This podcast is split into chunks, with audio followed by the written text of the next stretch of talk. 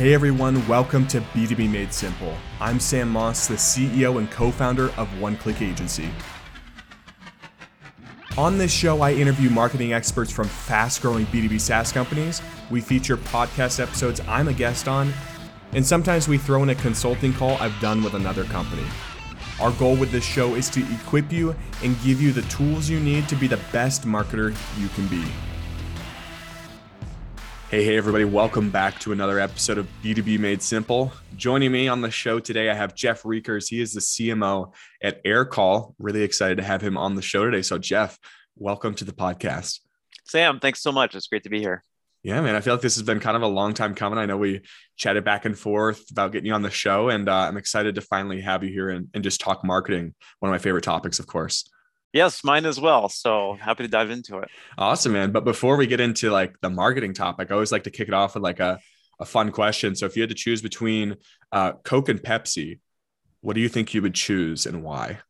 Well, I, I uh, drink a lot of Coca Cola, so I'm definitely a Coke person. Easy enough, right? Um, yeah. So I, I don't know why. Um, we were a Coke family, and so just the generational, you know, generational thing continues.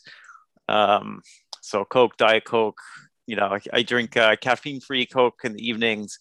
So it's it's an easy choice for me because I live it. I live it on a day-to-day basis. There you go, man. Well, that's awesome. uh, now let's move on to some marketing stuff. Now we got the fun. Well, this is continued fun. Marketing is continued fun. I'm, you know, you're in it for a while, so you would probably agree. But uh, today we're going to talk about a lot of different things. So we'll just jump in and we'll kind of like see where the conversation takes us. But my first question for you is why should marketing teams invest heavily in both brand and creative? I'm, I'm curious to hear your thoughts on that. Yeah, I mean, um, first, I mean, on the brand side, I think um, I think a lot of modern B2B marketing, we talk a lot about um, demand generation, and and then this often goes into the tactics of channels and maybe digital channels that we invest in, and so on, and lead generation.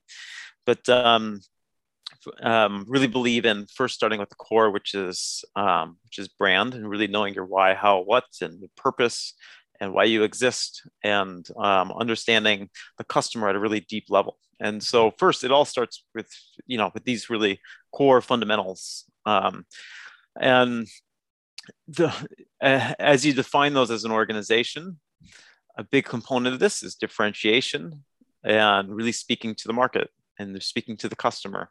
And so, brand, creative, all these things um, go into this. And if you don't have these as like the foundational steps, you just kind of get lost into the, the sea of a B2B SaaS world or B2B or software or whatever markets that you might be in. Um, yeah, it's it, it's interesting maybe to take to take a step back. I, I look at um, Scott Brinker puts together this uh, SaaS landscape um, infographic every single year. And I have a presentation that I share internally uh, at Aircall of what it looked like in 2011 and what it looks like in is, is 2021 version. And you look at these categories for software and any individual category. In 2011, there's maybe like five, six apps. And now it's just there's hundreds and hundreds of applications for any individual marketing software, whatever software, marketing software, sales software, hundreds of applications to choose from. So how do you stand out? In that sea. Um, it's not your strategy on AdWords. It's not um, you know the, necessarily the digital components. It's the brand and um, uh, and creative, and making sure you really have a distinguished message. So that's where we, we I believe in putting a lot of focus there before expanding outwards and uh, and so on and lead and demand gen. You know what's interesting is I just came across a post uh, Gaetano DiNardi posted. Mm-hmm. He uh, he's been in the B two B space for a very long time, as far as I know. And he just moved into the direct to consumer or the B2C side of things. He said, I'll never go back to B2B after this. He said, all we care about is brand over here. No more ebooks, no more trying to generate stupid leads. Like, if you think about it, in the B2C side, there's way more competition for a, a specific vertical or specific industry. So if there's one app, tip like let's say one fitness app, typically there's only a hundred other ones, just like you're seeing in the SaaS world, right? That is starting yeah. to creep up with all these very similar uh, tools, right? Yeah. And because of that, now the only differentiation has to be the brand. And that's what he's like, dude, it's amazing.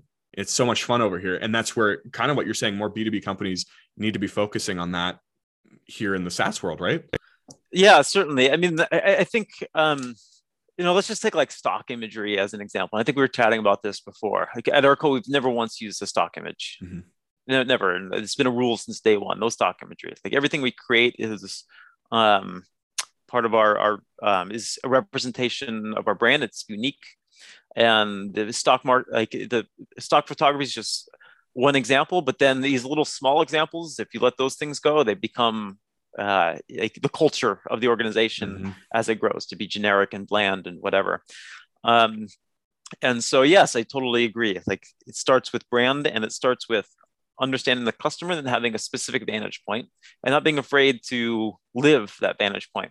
And that means you won't be great for everybody. It means, um, you know, it, it, that won't message won't resonate for everybody. But I think that's like having a vision at the same time and having uh, a vantage point. And so um, yeah, I, I was I totally agree with that uh, those sentiments. Do you think you ever 100% truly know your buyer or is that constantly a journey that you should be on? Just like marketing is constantly being refined. Well we, we look at and use um, what's called a customer empathy map. Mm-hmm. and this is always being defined and redefined.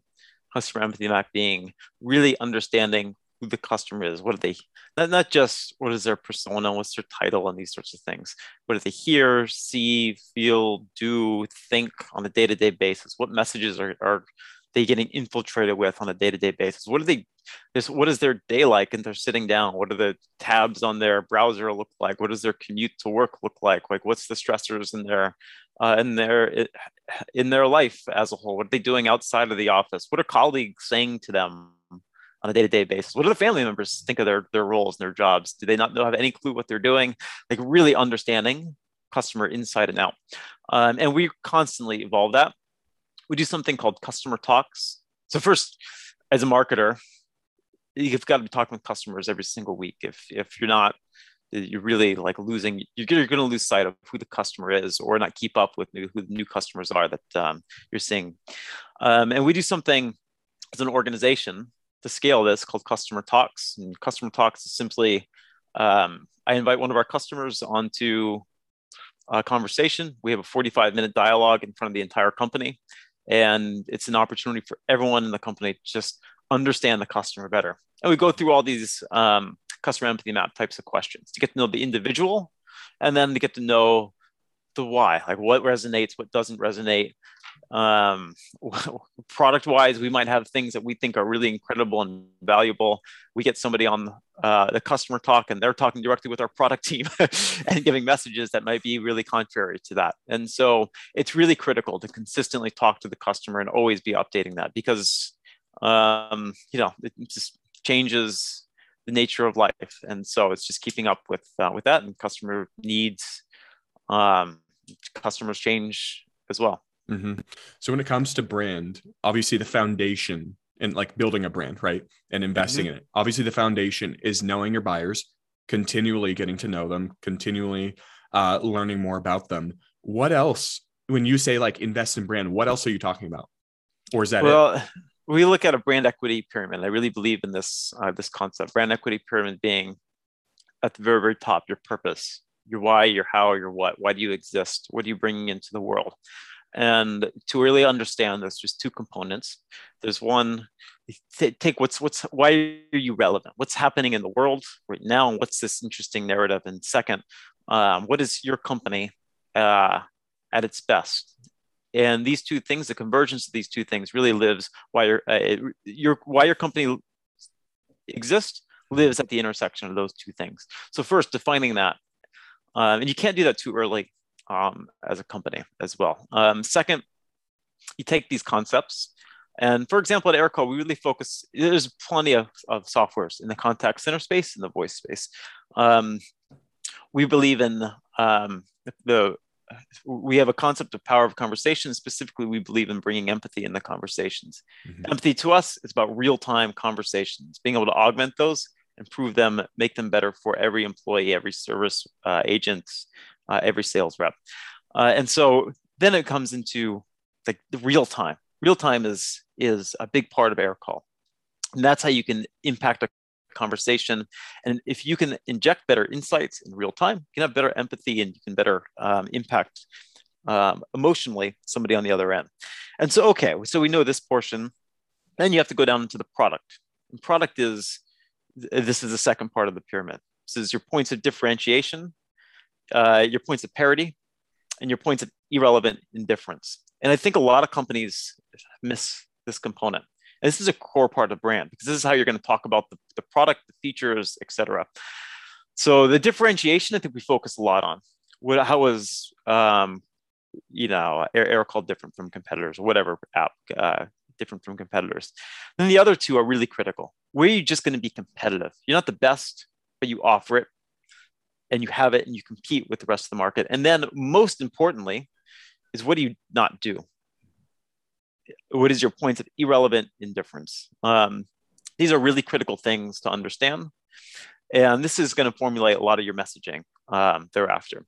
So if you can get these components down, the purpose, um, the points of differentiation, indifference, um, and then move on to the next portion, which is your personality as a company, your brand personality. This really comes from understanding the customer, uh, understanding your company DNA, um, understanding the market dynamics as well. Like who else is on the market? You have to speak differently than everybody else. So are you mm-hmm. friendly? Are you more serious? What's your tone? All these sorts of things. So these are the, the main three pillars that we look at on this pyramid.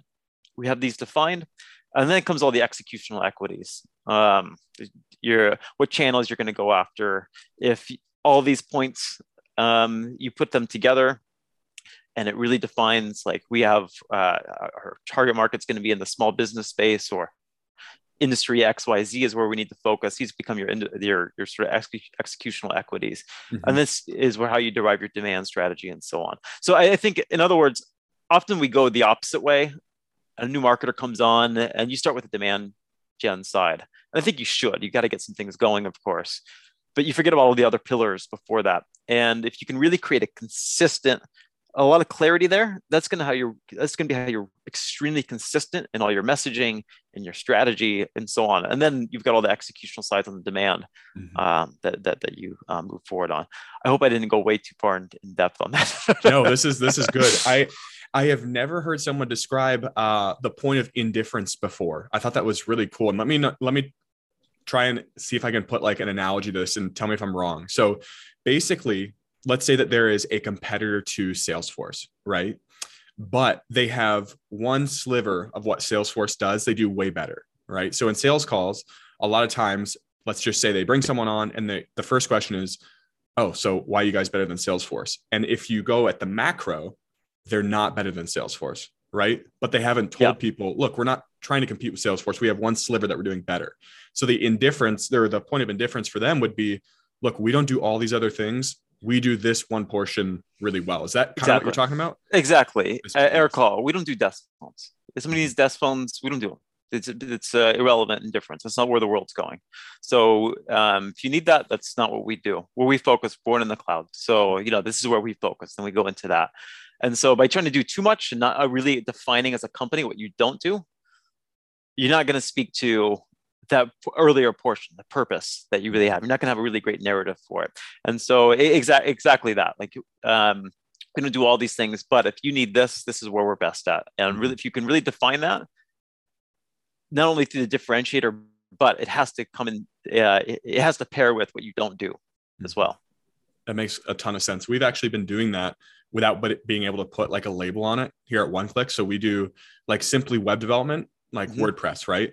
And when you hear agency, you think, oh, well, they do branding packages, logo design, they do web development, web design, uh, paid search, SEO, and that's like your agency, right?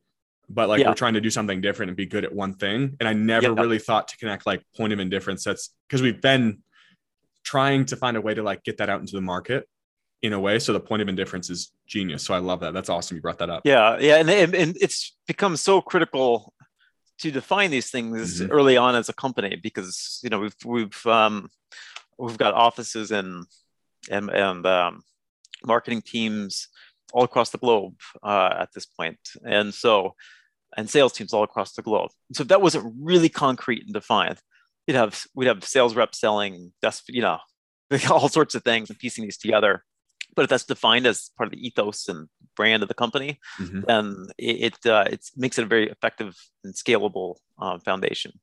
So, with you guys being a, go- a global brand, what has that been like for you when it comes to communicating your brand and your message at both the local level and keeping it together at the global level? Because I think it, it has some nuances, right? Yeah, it's an interesting um, uh, point in question. I think this is why we've really emphasize the brand component so much because it, we use a B2C example here, but it's much this the, the same philosophy. If you're Starbucks, you walk into a Starbucks in Amsterdam versus New York or San Francisco or Lisbon or whatever it is, it's going to be the same experience overall. And so, um, though we're not a physical location, we need to think the same in terms of uh, marketing and B2B, which is um, it is the same brand, it's the same company, it's the same purpose. Um, and if your experience and that experience and that message has to be similar all across the globe because we have to have that consistency. Um, and so we have and we've set up our team to be very global as a result of that. And we have global concepts and then regional executions. And so you're, you're going to have global messages we're going to have global frameworks regional teams then almost similar to like a franchising model are, you, are going to have flexibility within that to um, adapt to the local climate and the local market because there are going to be specific nuances that are really critical for local markets. And so there's a global framework, and then local field teams are responsible for executing within that framework in their local markets. And so that's gonna we're gonna be able to adapt messaging within a, uh, certain confines, channels that we we um, our go-to-market channels that we use. Um, yeah, there's very different maybe angles to uh, PR or stories that are happening on a macro level that we need to be really sensitive to. Mm-hmm. Uh, and so all these things we adapt regionally then. Yeah, that's super interesting because I'm I'm sure it can get a little bit complicated, but then again, like you just don't want to overthink it because it is the same brand, right? Yes, exactly. I mean, the way you use at a very easy level, like um, was use humor, for example. Like the concept of humor is very different in all mm-hmm. individual regions. So if we're running uh, a global campaign, maybe on, um, uh, let's just, you know, humorous customer service interactions or something mm-hmm. like this that are happening, that's going to be very, very different. That's really true. Regionally. Yeah. And mm-hmm. so you can have a global concept, but then regionally, you cannot use the same thing in every single uh, area. So you've got to really think regionally and how you're going to execute on that. What about brand shortcuts? I'm curious to hear like what you think of brands looking for those, trying to kind of like get a cheat code for building a brand. Like, what's the harm in those, and, and what should we watch out for? Um, a, a, brand shortcut. What would you? What would be an example of a brand shortcut in your? So basically, what should we? Why should we stop looking for shortcuts? I guess is a better question as a brand. Like trying to build this brand with a hack instead of like really knowing your customers, I guess, could be like a shortcut is like trying to skip knowing your customers and just getting from point A to point B way faster than you really should. Well, I'm going to give a very non like marketing or, or, uh, answer here, like non, uh, just more of a, a human answer, which is um, authenticity and it's, uh, and it's, it's really uh, caring. It's not, it's, it's starting from a human aspect versus uh, I've got to meet X dollars of revenue by next quarter mm-hmm. question. And so it has to start with um, some connection to mission. It has to start with some connection to customer, and it has to start with a lot of empathy. If you're not starting there, it's going to be really difficult. And I think if it doesn't start there, then you know it, will be a scenario where um, you, you do these things, you hack it together. Um, and maybe you run piece by piece and you create some non-scalable infrastructure or whatever and you're just doing things for the short term mm-hmm. and then you hop into a new role a new job a new company whatever and so on. And maybe you can continue from there. But i think if you really want to create something fantastic it has to start at a very human level. And um, you know it has to start in an aspect which is we're put on this planet to do great work and to have empathy and to care and you've got to put that into your work and to the, the foundations of this is really understanding who you're impacting why you're impacting them what benefits you can give you can provide um, and really thinking about from a mission centric standpoint standpoint. And this is how I've always thought of B2B marketing um, uh, as a whole. It's really trying to get past the software point and what are we actually impacting? Um, what value are we bringing into the world? If you really start there, then there's no reason for the short term hacks because that's going to give like that's the long term fuel and that's where it gets really fun and interesting mm-hmm. um, as well. So I, I, I think if you're looking for the short term hacks, not doing all the work behind the scenes, um, then really you're just uh, you know you're you're missing out a lot of components, and I think the scalability portion will be very difficult. You know, we touched on this before, but I'd love to hear uh, what you think of this. So, I'll give you my definition of what empathy is, and then mm-hmm. I'm curious to hear like what you say about it as well, because I always heard as a marketer, oh, you need to have empathy for your buyers, and we, we're kind of hammering this home today, right? And it sounds like, oh yeah, uh, right empathy everyone knows what empathy is but i never really thought about like what does that actually mean and it doesn't mean agreeing and basically just agreeing with like your buyers all the time right that doesn't mean what it is it's literally just understanding them at a deep level to know how they function would you agree with that or is there like a different definition that you think of i think that's really well said it's uh it's understand it's uh it's understanding mm-hmm. sharing the feelings of one another and it's an emotional level um, and it's going deep to really understand. Doesn't mean um, saying yes to everything. Um, yeah. It doesn't mean agreeing. Mm-hmm. It means understanding um, and internalizing uh, mm-hmm. as well.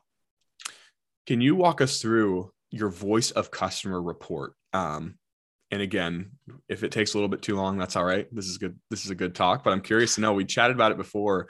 Um, you guys have like what's called an 11 star experience. Can you uh, walk us through that? Yeah, I mean this this goes back into um like starting with the customer. Mm-hmm. And like the first thing we should be thinking about as marketers is delivering an, an, incredible customer journey and customer experience. That's where it all starts. And this is, you know, I think often we think customer experience and customer experience happens post sale and maybe support is is um, doing a, a, lot with this or whatever.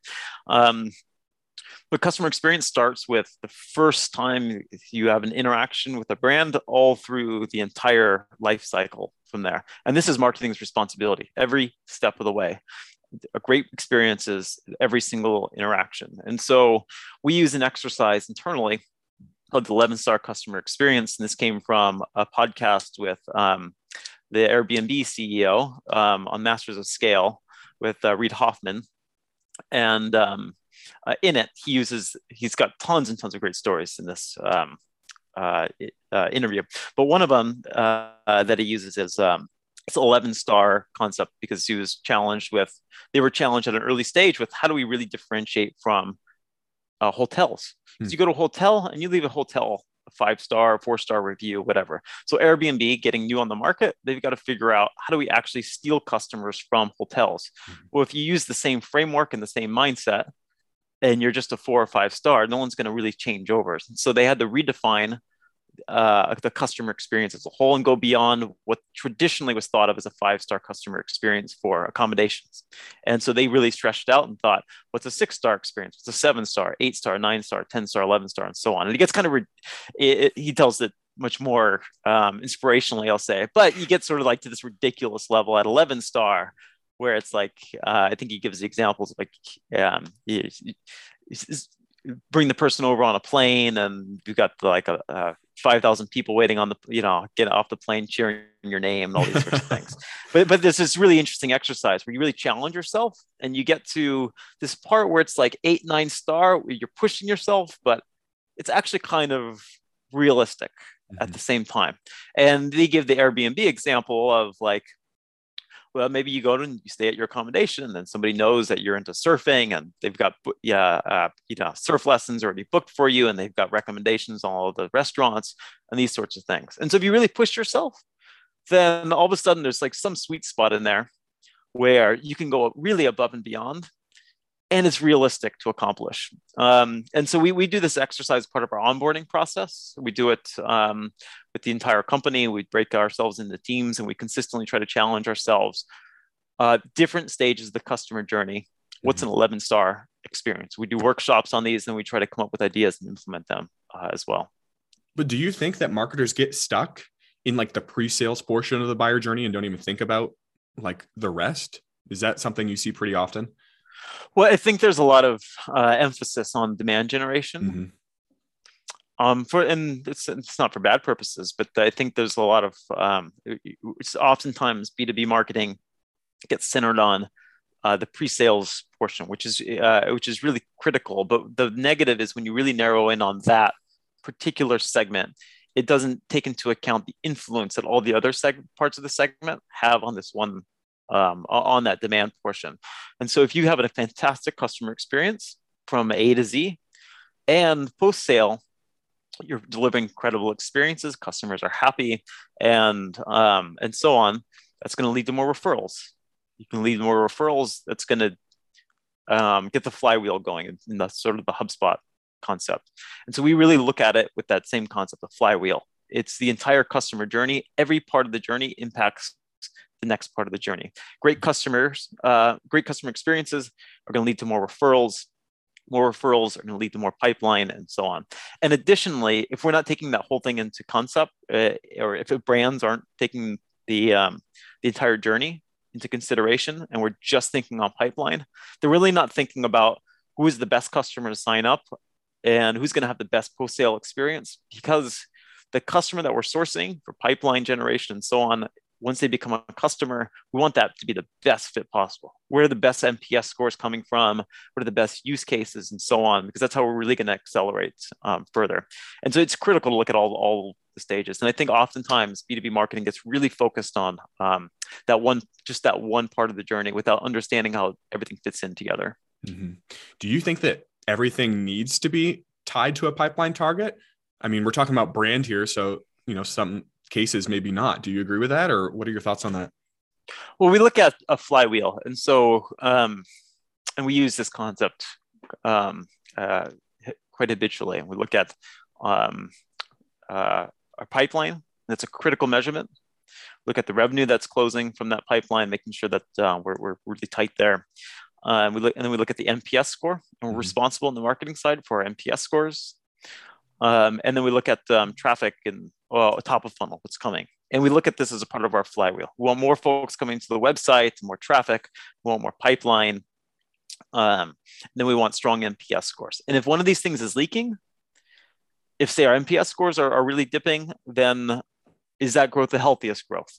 Mm-hmm. And is that going to really continue and, and, pick up on the flywheel? And Are we really creating, you know, the the um, um, the, the, the raving fans and, and gongs terms um, that uh, we want to be able to create. And so we look at all three of those stages and we believe all are really critical. Mm-hmm. I would love to dive into what you guys are learning from your NPS. I haven't heard a lot of people talk about it. Your NPS score, for those that are listening, it's the net promoter score, right, uh, Jeff? Yep. Yep. What have you guys learned from that? Um, well, one is one thing I'll say first and foremost, there's different ways to do NPS scores. Mm-hmm. And um, NPS score should not be a vanity metric. It shouldn't be something that you send uh, occasionally to on email to a customer and then um, you know try try to manipulate it to have the best score possible. And so we have it. We've been tracking it from day one at Aircall, uh, habitually and programmatically um, and unbiased, so that we can have a really good feel of a pulse um, uh, of the customer. Um, and um, I'd say the most interesting component there is oftentimes your happiest customers are not who you would expect them to be. And if you're not really measuring and monitoring that, mm-hmm. you, the disconnect between top of funnel, who you're targeting, and then how customers are using the product, um, what they think of the brand, what maybe verticals, industries, what regions and geos. There's so much information to derive from that. It it completely informs the top of the funnel. And mm-hmm. so perhaps where we've had a lot of learnings that we didn't really see as the, the intent behind NPS, but has really come about is really understanding uh, both strengths and weaknesses, and you can have the same product but different verticals, different stages of a, com- of a company, different size size companies, and so on. Really have a different experience, and so we can use that to fuel the top of the funnel, and also to continuously improve product, customer experience, and so on. So that it is it is our most core um, mechanism for feedback, both positive and negative, on how to improve. That's super interesting. And we, we talked we, we talked about voice of customer earlier. Yeah. much of our voice of customer is reflected in analyzing the feedback that we're getting from those scores, uh, as well as many other survey points that we have or research points that we have. But this we, we have this voice of customer program that puts in the perspective of what's happening there, looks at the data, looks at the trends that are happening, gets feedback both qualitative and quantitative from customers so that we can better fuel an entire uh, the, the entire process. That's awesome. So at this point of the interview, we're going to mix it up a bit. Uh, everything has been awesome so far. This has been really good. I love this conversation. Um, I don't know if you've hosted a podcast before. What, what I'm going to do is I'm going to hand you the mic. You can become okay. the podcast host to close us out here for the last few minutes or so. And if you have any questions you want to shoot my way to mix things up, uh, let's let's go for it. Okay. Uh, let me. I, I told you I would be spontaneous because I did not prepare for that. so let's let's let's go with it. But um, number one, who is who's your podcast inspiration? Like, who do you emulate, and who do who would you advise uh, others other aspiring um, podcast hosts to uh, to check out? Uh, Chris Walker. That's going to be my number one. Uh, yes, he's uh, very active on on uh, on LinkedIn. He's produces a lot of great content. yeah, yeah, cool. I've followed him for a while. Love what they're doing at Refine Labs, so that's a good one to check out. I'm sure a lot of people listening to this have probably, uh, you know, checked out what they're doing at State of Demand Gen podcast, but definitely go check that out if you haven't. Cool. Um, top three reads. One, I'm going to make this really complex now too. Okay. One, um, we're gonna we're gonna we're gonna go with one has to be a marketing book. Mm-hmm. One is a general nonfiction, just w- w- nonfiction book, and then one just wild card.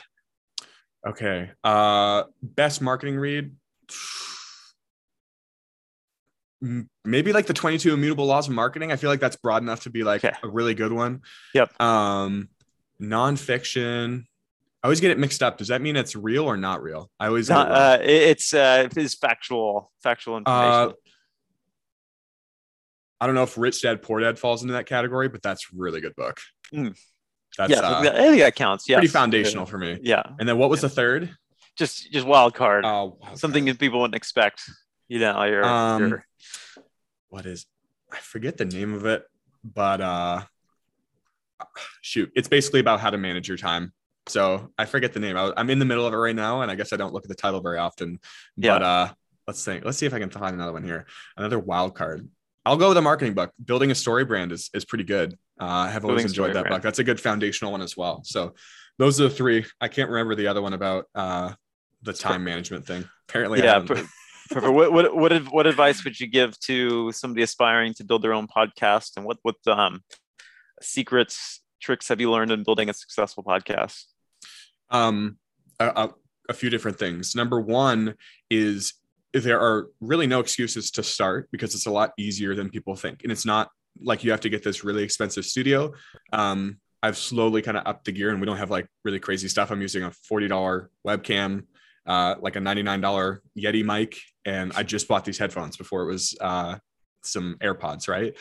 We host our podcast on Anchor for free and you can chop up videos in uh, DaVinci Resolve for free if you wanted to. Uh, you can use GarageBand to edit your podcast. Like, there's really no excuse to get scrappy and create like a podcast that sounds good, right? And the thing is, people are coming for the quality of the information that you're bringing and delivering, and not the quality of the information or like the sound quality. That will come with time, right? I'm okay if like it's a really good guest and a really good topic to listen to something that was recorded on AirPods or sounds like someone was talking on the phone. It's just how it is.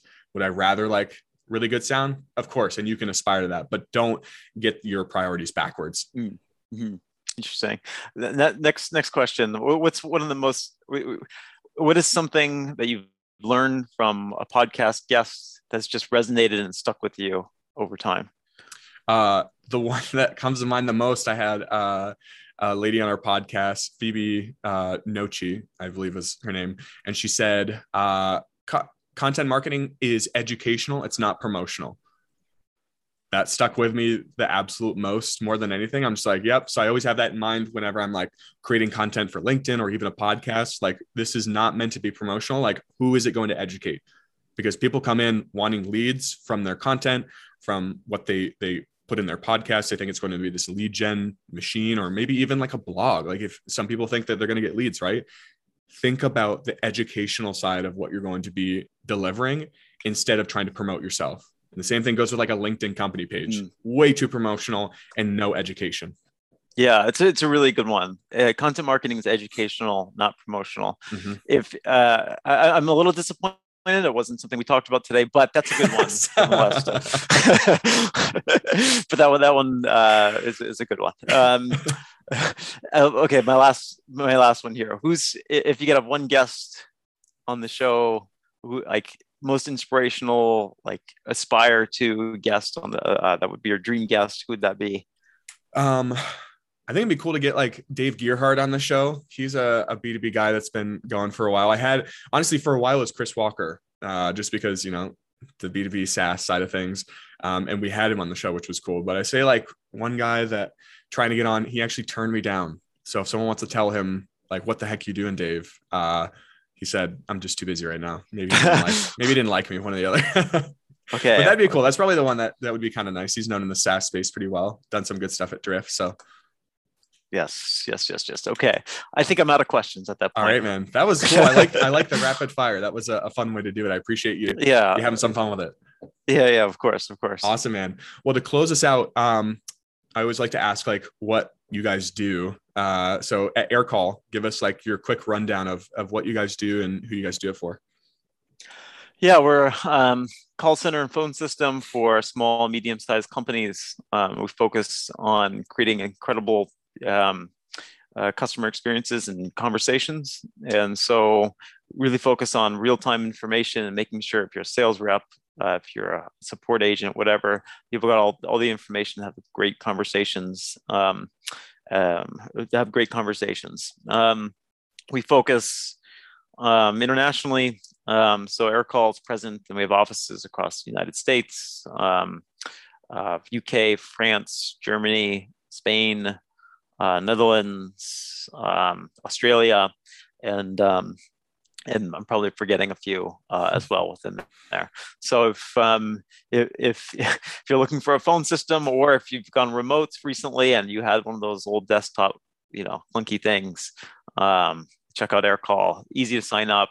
You can literally put your team on there in a few minutes and get going.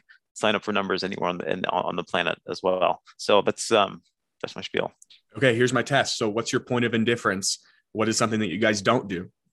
Oh, well, I, I think I alluded to it earlier, but we do not do dust phones. This was something we'll never we do. You passed the test. yeah, I'd be bad if I couldn't answer that question. well, that's awesome, man. Well, Jeff, thanks again for being here, man. Um, last question: Where can we find out more about you? Are you pretty active on LinkedIn? Um, yeah, moderately active on LinkedIn. I post some random stuff every once in a while. Um, probably not as much as I should. So you can catch me on there. Maybe just if you go to my profile every single day, you might see something eventually. So if you're listening, just keep going back every single day. Just click on my profile, and eventually I'll post something. Um, uh, outside of that, um, you can you can find me in the, the great city of Minneapolis if you ever venture out here. You probably see me on cross country skis or something like that. and um, best way, if anybody wants to um, ever contact me, I always give my Aircall phone number 646-712-9381. There's a nice little goodie in the voicemail if uh, you get this and want to leave a voicemail. So I'll, I'll end with that. Well, that's awesome, man. Well, Jeff, thanks again. This was a lot of fun and uh, appreciate it, man. Thank you. All right. Thanks so much, Sam.